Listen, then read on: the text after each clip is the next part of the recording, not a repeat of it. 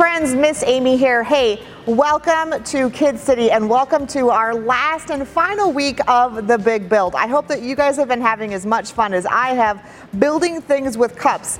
And before we get into today's lesson, I actually wanted to show there's some slides that are going to come on the screen of last weekend's build. I had you guys ask to uh, take some pictures and send them in to me. So I hope that you guys enjoy some of the creations that some of your friends did in Kid City. Some of these are in person. And even my friend Jackson Vagnus, thank you so much for having your mom email me the picture of your cups at home. So thank you guys so much.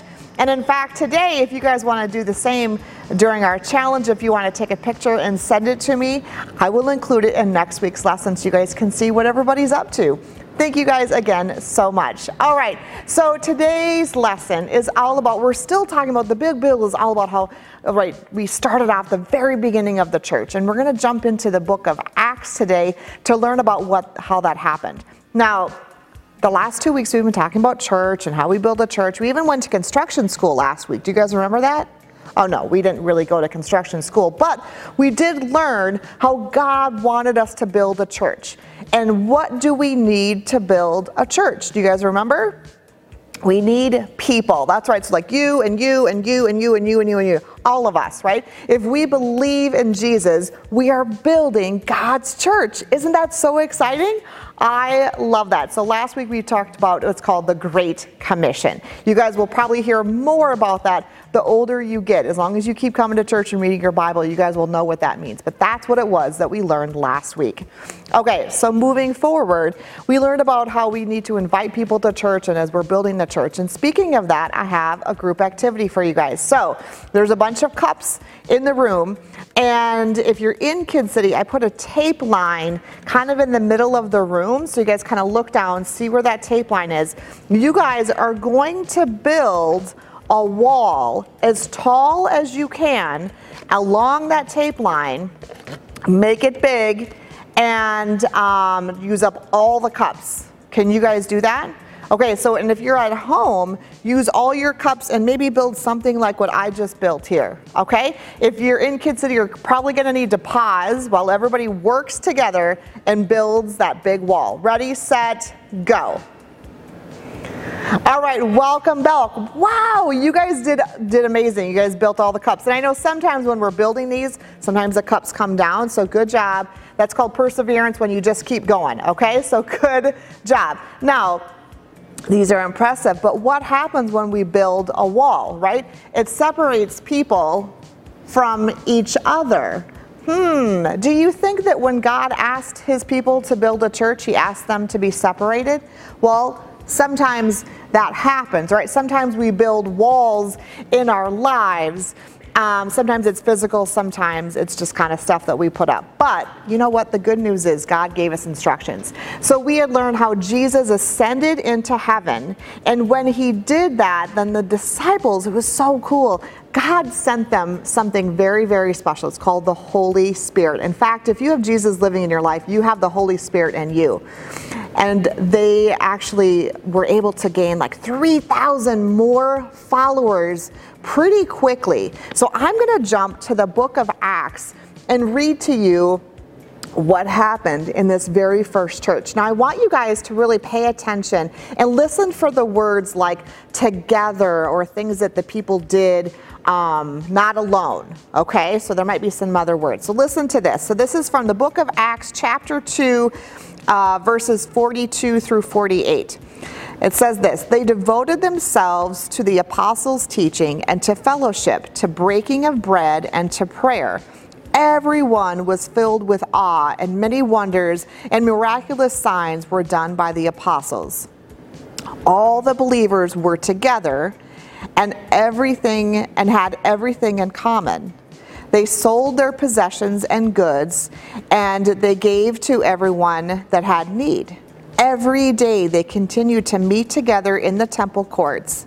They broke bread in their homes and ate together with glad and sincere hearts. And they praised God together and enjoyed the favor of all the people. And the Lord added to their number daily those who were being saved. Wow. I would love, if I could go back in time, I would love to see what this was like to all be together and really just doing so much, so much. And that's exactly what God did. So, we built a wall, and I just read a Bible verse about what it means to be doing life together. Do you guys remember some of those key words that I read that they did? Let's see. They shared life together. They met together. They studied God's Word together. They praised God together. They ate together. They broke bread together. You might be wondering what's the difference between eating together and breaking bread? Well, when they say broke bread together, that means that they were celebrating communion, like what Jesus taught his disciples um, back at Easter time. You guys learned about that. So that's a little bit different. And they prayed together and they also shared their belongings. Wow. Doesn't that sound awesome? There's probably not much worry going on with these guys, right? They're doing so much together. So you might be wondering, what am I going to do with these tennis balls as compared to this wall that separates people? Well, the volunteers in Kid City, you guys get to follow along and do the same thing. Your wall is much bigger than mine because I only have this much of a screen. But here's what I want you guys to do. When we share life together, when we pray together, when we break bread together, what happens? Right? Are you guys breaking down walls? Right? It's like, well, I'm making a big mess and I'm making a big lot of noise here. But when we do those things together, when we pray together, it breaks down the walls, and that's what God wants us to do. He wants us to do life together. Now, I have a big mess. You guys have a big mess in your space. And if you're at home, I hope that you guys broke down your wall as we were talking about those things. So go ahead and pause now and clean up your mess. And once everybody is calmed back down, because I know what happens, I was in Kid City last weekend. Once you guys have made a stack of all your cups, push play again, and then we'll resume today's story. All right, thank you guys for working together to clean up that big mess. But that's exactly what God wants us to do. Now, is it bad for us to pray together or to pray alone in our bedroom at night? No. No, God wants us to be in conversation with us. Is it bad to read our Bible alone?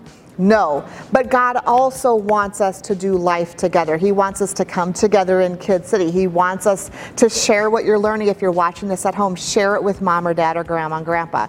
He wants us right? Is it more fun to eat alone or to eat with people, right? To eat with people and have conversation of what's going on in your life. And is it more fun to pray with people? Absolutely. So that is what our Bible verse for today. It's on your screen now. It says this.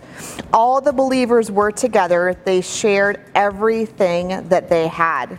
Because boys and girls, if we stand together like those first believers, is it a little bit harder than to have a bad day? Yes, right? If you're having a bad day and you've got somebody that is you're sharing life with, they're to lift you up, they're to pray for you, they're to be there for you. And that's exactly what happens when we have forming a church and we're doing life together. I love this lesson and I hope that it's encouraging to you. If you need someone to pray for you, to help read the Bible with you, I'm here for you guys. And look around the people in the room. All these people want you, right, to grow and to continue to be strong in your faith. All right, I have some reflection questions for you guys. So, for my kindergarten and first graders, second and third graders, pay attention. Your first question is the same one as them. Here it is, it's on your screen now. Can you remember some of the things the believers did together? They're written on the tennis balls if you guys need a, need a clue, okay?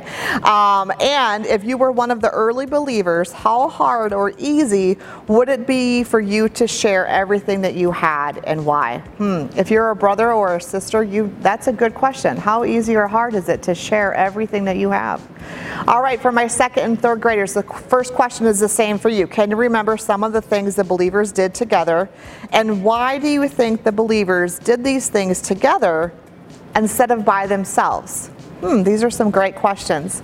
All right, and you also have a Go Deep sheet. So if you're watching this at home, it's attached below, or it's also been emailed to your parents. And if you're in Kids City, it might already be waiting for you at the table. So there's four options of things that you guys get to do. Spend a little quiet time with God, reflect about today's uh, lesson, and uh, thank Him for having other people in your life to share life with. Okay?